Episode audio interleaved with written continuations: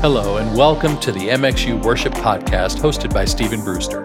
Each episode features great conversations between Stephen and all kinds of worship leaders, from the most prolific songwriters from prominent churches to folks you may have never heard of. Either way, we hope that these resources and conversations will encourage, equip, and empower you to be the best worship leader you can be. Make sure to follow and subscribe to this podcast too, so you can stay up to date on all of our episodes Computer, and other right. resources. Let's get to the Here interview. we go. Uh, excited to have my friend Jordan Howerton with me today. Jordan, thanks for jumping on the podcast. Oh my gosh, we get to do this. Thanks for having me. It's going to be awesome. I know. Um, tell me a little bit about CCV music and just CCV church in general. Just give me a, a quick overview. If I don't Yeah. know anything about CCV, tell me Yeah. about it.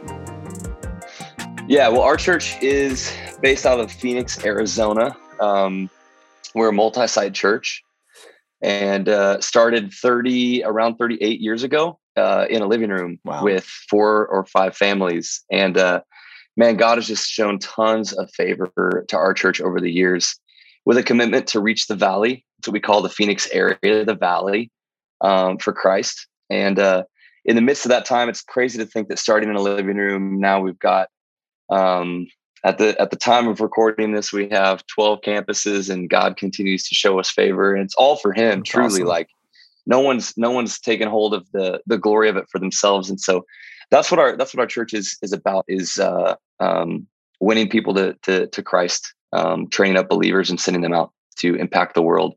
And so that's what that's what CCV is all about. And CCV music is the um, musical expression of what it is that God is doing here. It's really a something that was birthed out of um, us looking around. We've benefited so much over the years from churches who had the fortitude and the vision to write prayers, set them to melody of their own house, and record them and release them. We've benefited from that for years. And so we felt we kind of took a, a survey and an inventory of our own team and said, we've got a ton of talented people here. I, I feel a deep burden myself um, to be good stewards of what it is that God has given us. Sure. Um, really believe much in the parable of the talents, and I feel like God has given us much, and much is expected. And uh, so we said, let's let's not just know that, let's do something about it. So we started to to write down these prayers and and set them to melody and record. And you know, it started. The first live recording that we did with CCV Music was uh, I think there were just like a couple hundred people that that showed up to that, and it was awesome. And the way that God has continued to grow and, and influence that aspect of our ministry is a big deal. We want to contribute what it is that God is speaking through our church here to be able to help other churches be able to pray those same things Yeah. that they may resonate with. So that's kind of the origination of CCV music, why we exist. And it's a creative collaboration. Our music team here at the church is uh, is quite large, and so we have a lot of people who can contribute in lots of different ways, Yeah, and it's fun to get to steward that and champion that with each other. that's so awesome. Um, how did you get started leading worship? Uh, I'm a I'm a third generation uh, pastor, so the church that I grew up in was in Missouri, in a town of 200 people, 201 to be exact. And my grandpa was the senior pastor. My dad was the worship pastor, associate pastor, counseling pastor, youth pastor, all the other things pastor. Which is how it goes in most churches, right? Yeah, exactly. My mom was the part-time kids minister and my uncle was the secretary. Like my granny played the piano and a family friend played the organ. And that was My the church I grew up in. So I started singing when I was 3, specials like in church, you know, Jesus loves me kind of stuff. I started playing guitar when I was 16. I was a jock in high school. I was going to go to college and play basketball. And when I played started to play guitar, my dad came to me and said, "Hey, you've got three chords. So you're going to lead worship for our youth group." And I was like, "No, no, no. I'm the jock. I'm not the worship leader." I kind of had like the Zach the Zac Efron complex before High School Musical had Yeah. ever been released. Yeah. Um, that's not who I am. I'm this person. And I, I gave in and I led the very first song I ever led in our youth group was Lord, I lift your name on high. And uh I it's three chords. Somehow I messed it up. I don't know. I just wasn't very good at the time.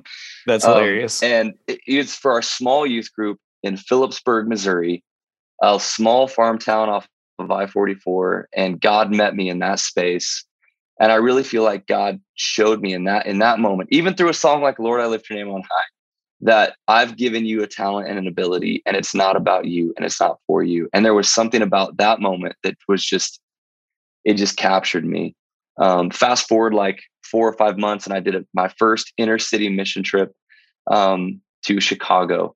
And I learned the open E chords uh, to be able to play Open the Eyes of My Heart from a guy named John Moten. And uh, he's like a pillar of the faith, a giant in the faith for me. Um, he taught me to play Lord, I Lift Your Name on High with open E chords. And that's when my world just really even expanded beyond to see how the kingdom could be utilized and, and um, forged forward in a context different than the one that I grew up in. And so I saw church planting and I saw inner city missions and my my eyes of the kingdom just expanded beyond what I had ever experienced before. And and music was the means kind of yeah. to that. And so um, God just started using those little experiences. I went to college at Ozark Christian College in Joplin, Missouri, and got a degree in biblical biblical literature. Um, I did not go to Bible okay. college to get a music degree. I went to Bible college to get a Bible degree and learn it and play music as much as I could on the side. Awesome. And uh, shortly after I graduated from college, I started working at a church, worked there for six years, and then um, went on the road full time yeah. with a band under my name, um, Jordan Howerton Band, and we toured full time for about four years. Um, we got up to about 200 dates, 250 dates a year in that range, and we're gone all the time. And uh, felt like God was calling, uh, uh, started to feel like God was calling me to take roots. I was spending more time investing in other people's kids instead of my own. My wife yep. and I started a family in that time. And so we felt the call um, to either Nashville to do the label thing or to Phoenix to to do the church thing. Both felt very separate and and different.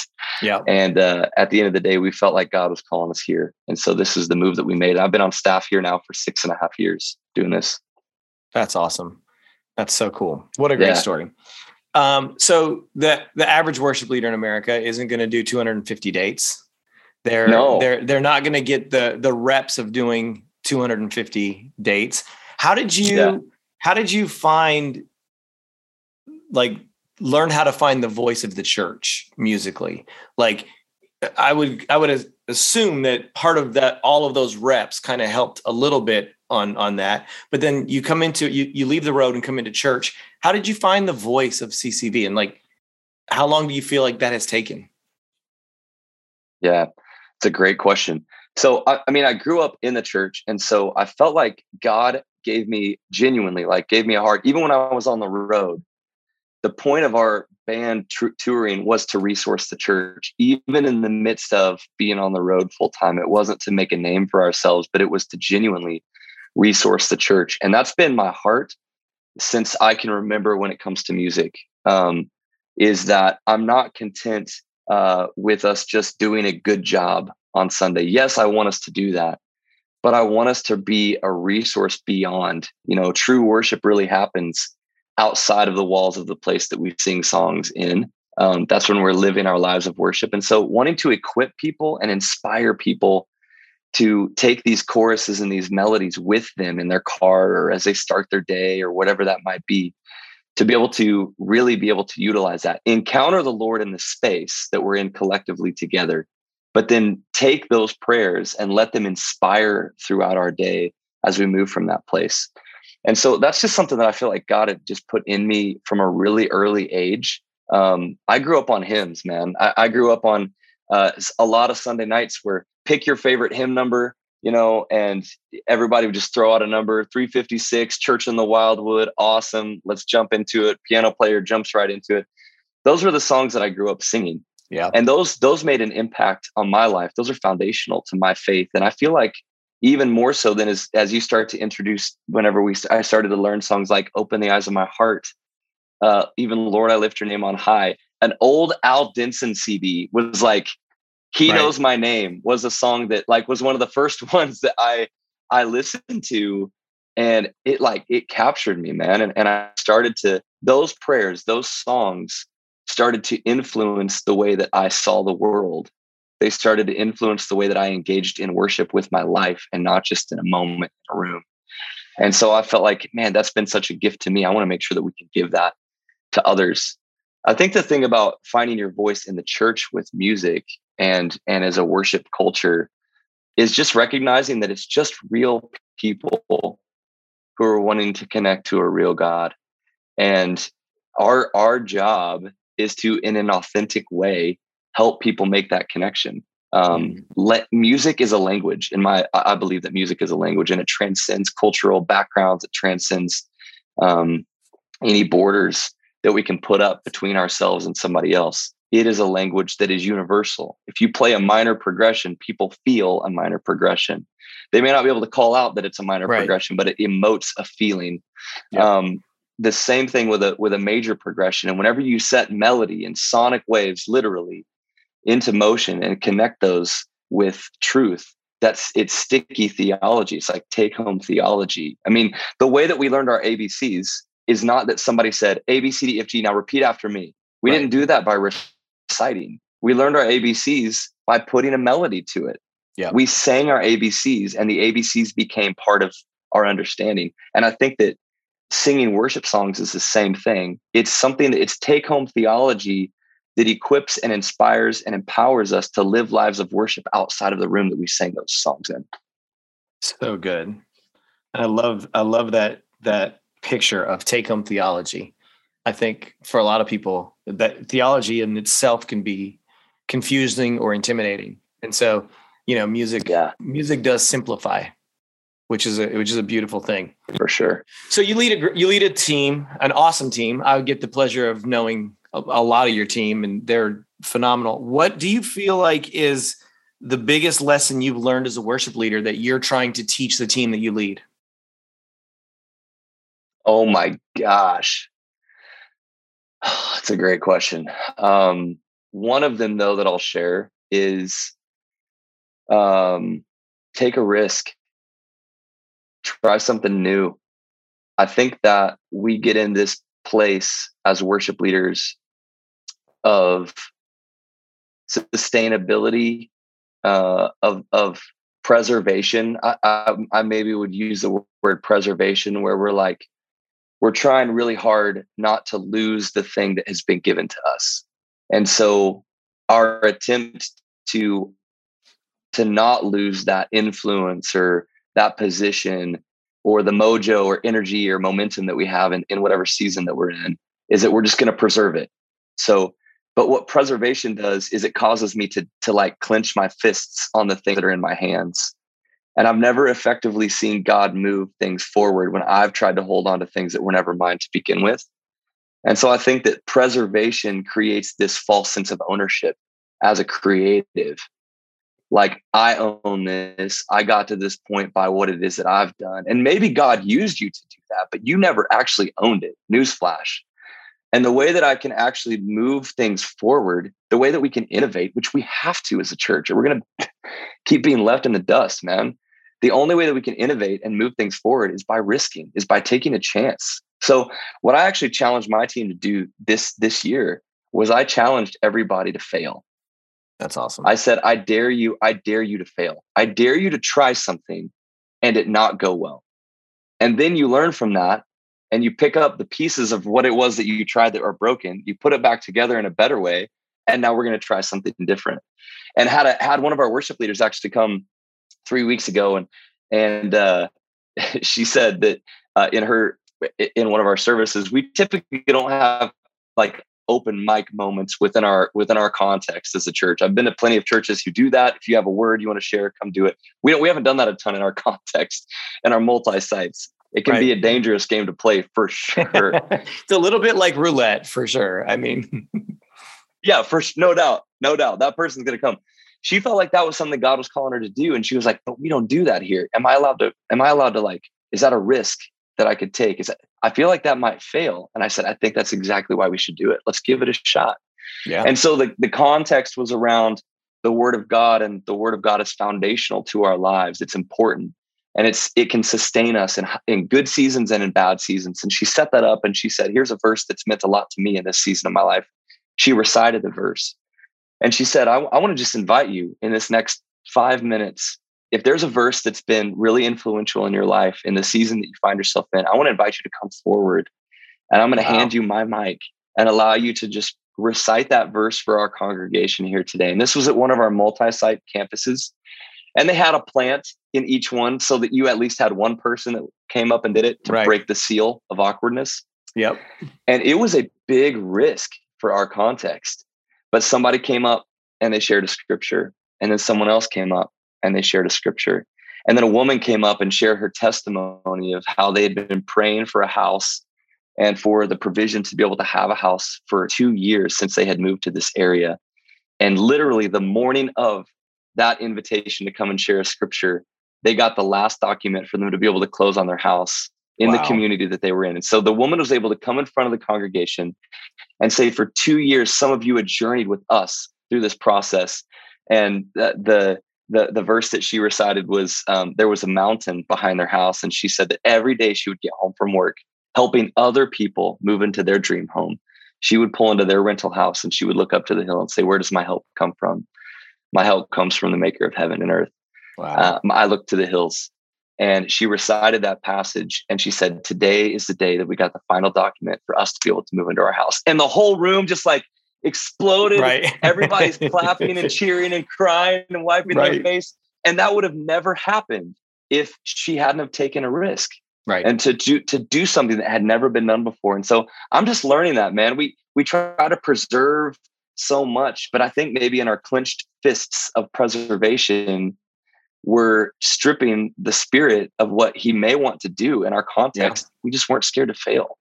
That's so good. Okay, so I uh, first off, I completely align with that. I I I think anytime a team uh, has permission to fail, it's it's an empowering thing. Like you're gonna you're gonna see God move in a disproportionate way because control yep. and growth don't go together. I mean, they just don't right. align. But if if I'm a worship leader in my church right now, how do I go talk to my pastor and convince him? Besides sharing this podcast with him and hoping he picks up the hint, how would I yeah. share with him the importance of that? Yeah. Well, you want the you want the the risk to be calculated. So you don't just want to be just go like off the rails something crazy. And you want to make sure that you're casting vision, you're bringing people along. In the example of the uh, the worship leader on our team that I used, she came to me, her direct lead, and she said, "Here's a risk that I would like to take. Do you see any problems with us taking that risk?" She talked to the campus pastor at that campus and brought him on the same page you don't want to surprise people in leadership with the risk that you want to take. That right. is not a wise move. But if you if you communicate, if you articulate the why, why do I want to take this risk? And what do I expect the desired outcome to be? Now you've laid out a target for why we're going to take this risk and you've allowed people to come alongside of you, champion you and help help support you as you take the risk and as you look after the desired outcome or or effect by the end of it because she was able to do that then people were able to come around her and say that was amazing. Yeah.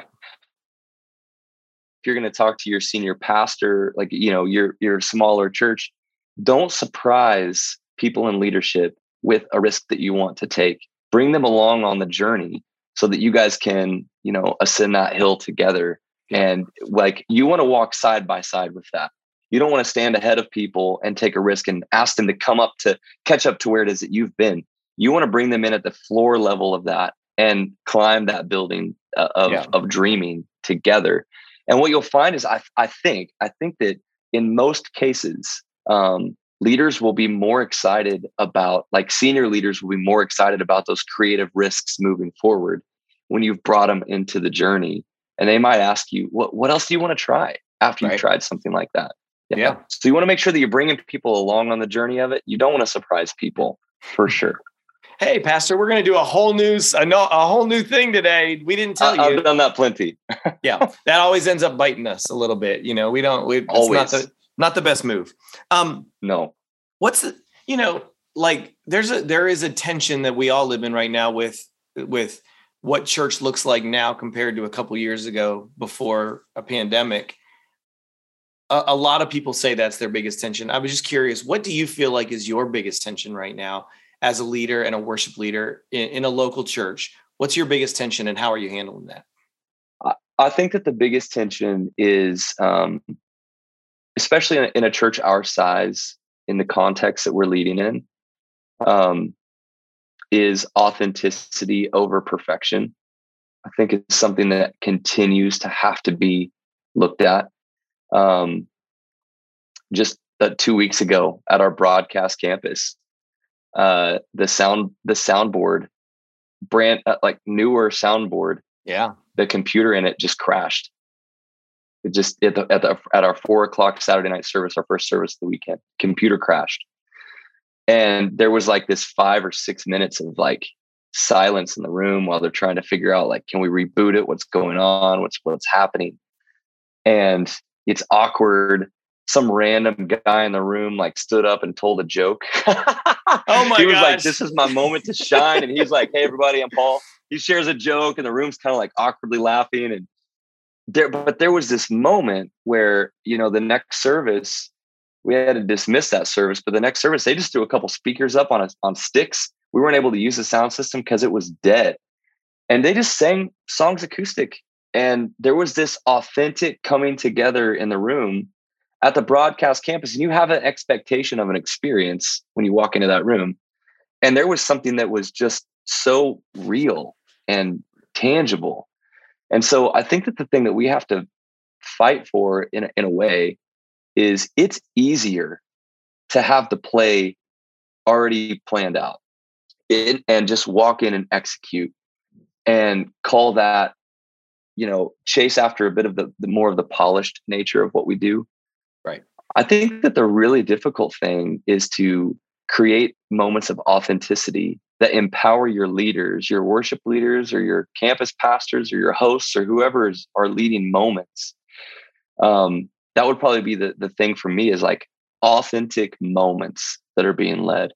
The biggest thing that I'm a champion of for our team is to get out of the mindset of us leading from song to song but I want us to be mindful of leading from moment to moment. When I lead from song to song, then it's just kind of perfect, perfect moment to perfect, perfect thing to perfect thing. When I'm thinking about moment to moment, I'm like captaining the ship of that song to be able to go to where it is that I want to go next. I'm thinking about the transition after me, thinking about what came before me, what comes after me. I'm thinking about what I want people to know, what I want them to feel, what do I want them to do in this moment. And I think that that's something that we have to fight for. And it, that's just something that we're continuing to chase after in this season is that we would be people who lead in authenticity from moment to moment and not just from song to song. That's so good. Man, that is so good. Um, if there was, so, you know, uh, CCV, God has blessed your church and, um, you know, it's, it's, it's just so fun and phenomenal to watch. The average church in America is not going to be the size of CCV. For the for the guy or girl who's listening today and they're bivocational or they're um, you know maybe they're they're part time or they're just getting started. What's the one thing a worship leader like? What's the one thing a worship leader should know? Like you've got a fresh class of worship leaders coming into your orientation. What's the thing that you're telling them? You've got to know this. Yeah. Yeah, so I, I think I would say that there are actually two things. The first would be that you cannot pour out an empty cup. When you get on to the moment where you're going to lead worship on a stage, if you haven't spent time with the Lord before that moment, you're not going to have anything to be able to give to your congregation. And that time on stage, in my opinion, is not your time to connect with the Lord for the week. That's supposed to be the overflow of the relationship that you have with the Father leading up to that moment if you have your eyes closed and you're just singing songs to the Lord as if it's just the two of you in there, there are moments where that can be meaningful. But sometimes that creates an environment where the congregation feels like they're seeing something take place and they don't actually know where they belong in right. the whole context of everything. And that's the difficult reality of that. But we have to be filling ourselves up throughout the week so that what happens on a weekend is the overflow. The worship is in the work of what it is that God has given us to steward. Work is worship. I think that's biblical all the way back to Genesis. When God has put something in our hands and he has entrusted us to do something with that, that is worship for us. Yeah. So eyes open, we're looking at the congregation. We're we're pouring out what it is that God has put in us in that week. And that is a really important thing. You can't pour out an empty cup. We have to be intentional with our times with him. The second thing is that we can't push or impose things from from other contexts into our own context if it doesn't work. We have to be open handed with our ideas and the things that we're bringing to the table. Just because it worked over there at that place doesn't mean that it's going to be most effective at your place. Um, and so I think that's an important thing to keep in mind. We have to lay down our own ideas sometime. My very first Sunday at the first church that I worked at, I led worship barefoot because I was a big Rich Mullins fan and I like I'd been doing a lot of conferences to that point. So I'm barefoot and I'm leading worship. And it was kind of like a statement thing, you know, like take your shoes off, you're on holy ground, kind of a vibe. And that was like that was just the thing at the time. And so I lead worship. I finished that first Sunday. I get off stage after the 8:30 service. That was the time of our er, of our first service. I get off stage. I walk down in front of the stage to just say hey to people and meet them. And I will never forget it. A couple older older ladies come forward and they beelined it for me. And they said, "You, how dare you not wear shoes on our stage? How dare you not respect our space the way that it should be respected?" And they went in on me, man. They started questioning my leadership capacity and my integrity and a bunch of things. They just, because I wasn't wearing shoes. So that following week on Tuesday, I got a box of shoes in the mail and a letter that was scathing, man. It was like, we don't think you, we don't even know if you're the right person for the job.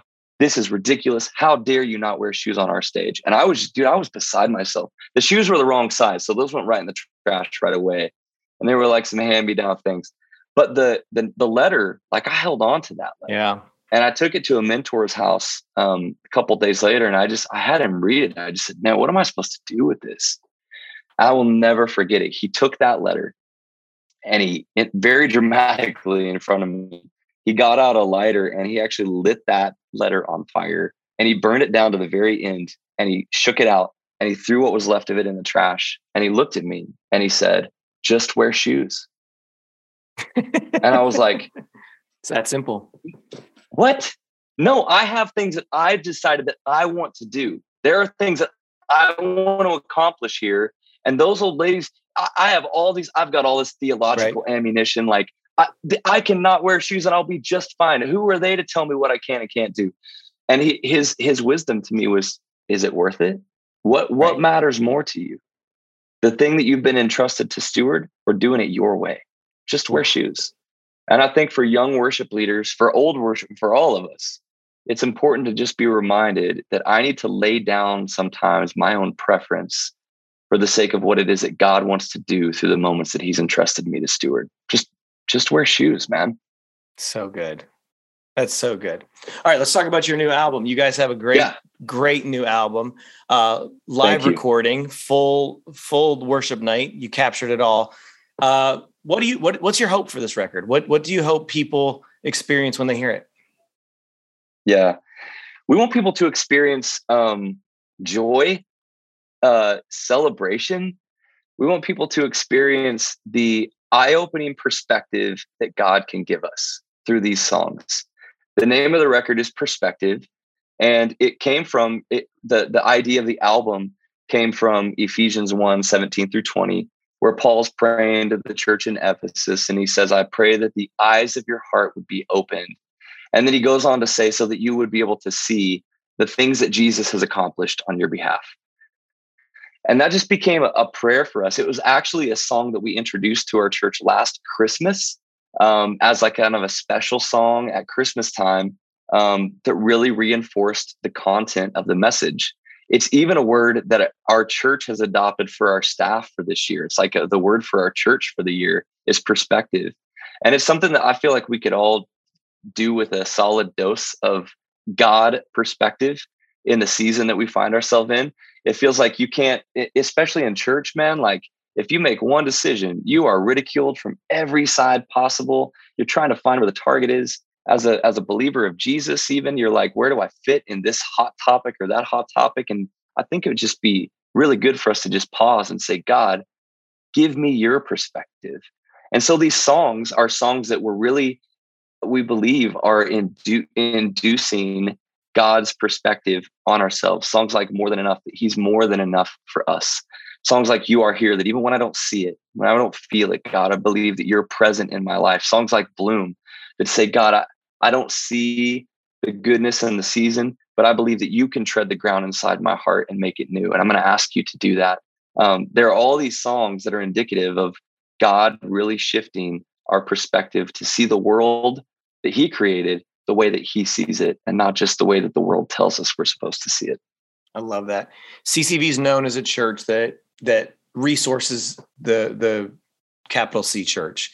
Um, what do you which songs off the record do you think are the ones that regardless if i'm on the west coast if i'm on the east coast if i'm in another country somewhere what's the song that i can pick off that record and lead for my congregation? And it will help make take help us have a new perspective. Yeah. There there are a few that we've really really worked hard to make them um, be able to cross cultural borders, if you will, in, in that regard, because it can be very different. For sure, East Coast to West Coast, it definitely can hit hit different. There's a song called "Standing Tall" that has, uh, you know, we've already it, we released it as a single in May, and it's already been proven to be a really big hit with uh, churches different parts of the country uh, who are already picking it up and doing it. Uh, easy to sing kind of has a country flair to it a little bit. So you're regardless of your context, kind of feels like you maybe need to be in a pub. It's very sing-songy, uh, upbeat too, which is you know yeah. that can be a difficult thing to find in the repertoire of worship songs. Upbeat and a and a solid message, very clear to understand, not too heady, just very worshipful of our. You know, I'm standing tall on the foundation that God's laid forth for us. Yeah. Another one is the song Bloom. Um, the chorus of that song says, Where you walk, the flowers bloom. You turn deserts into gardens when you move. This barren land can give good fruit. Come tread the ground inside my heart and make it new. Let it bloom. And that has been a song as we've led it in our congregation, as I've led it at conferences, even throughout this throughout this summer. Um, that is the number one song that people are like, we want to do that in our church as soon as you guys release it and it's not surprisingly the song that we're holding on to to release until the album comes out. Um, And so people have been a bit a bit upset. There have actually been some social media campaigns that people have started of release release Bloom now, uh, kind of thing. So Bloom Bloom is a song that we we really are excited about, and it has just been so impactful for our church. The other that I'll mention is just a song called "All I Have." Um, mm-hmm. It's a very simple prayer declaring our dependence on Jesus in no matter no matter the season. Uh, the chorus just simply says, "If all I have is Jesus, I have all I. If all I have is Jesus, I have everything." That's the chorus. It's That's really awesome. simple, um, and a song that has proven to be uh, a prayer not just of our house, but you know we've even been hearing already just a prayer of other of other houses too. And there are a few others. I'd be, I'd love to hear what other people are doing and what other songs they're picking up because I think there are a few on there that people will really be able to adopt as their own. That's awesome. So if someone wanted to tell you that or wanted to get in touch with you and wanted to share how the record impacted them, how would they do that? How would they get a hold of you? Yeah, just get us a follow on at CCV Music. You can do it on TikTok. You can do it on Instagram. Yeah. Wherever it is that you're on social media. Um, give us a follow and then just direct messages. Just DM us. I mean, we've got an active team on social who want to respond to, you, and they can shoot you, uh, you know, emails and things like that to be able to get a hold of whoever on our team can. But that's the easiest way Great. to get a hold of us at CCV Music, um, and our crew will respond right away. That's awesome. Jordan, thank you for today, man. Thanks for taking some time. Yeah. Thanks for uh, being willing to share just your knowledge, your wisdom about this new project that people need to go out and check right now. We'll have show notes that have links to all of that. So thanks so much, man. Yeah. Really, really appreciate it. Thanks, man. Appreciate you a ton.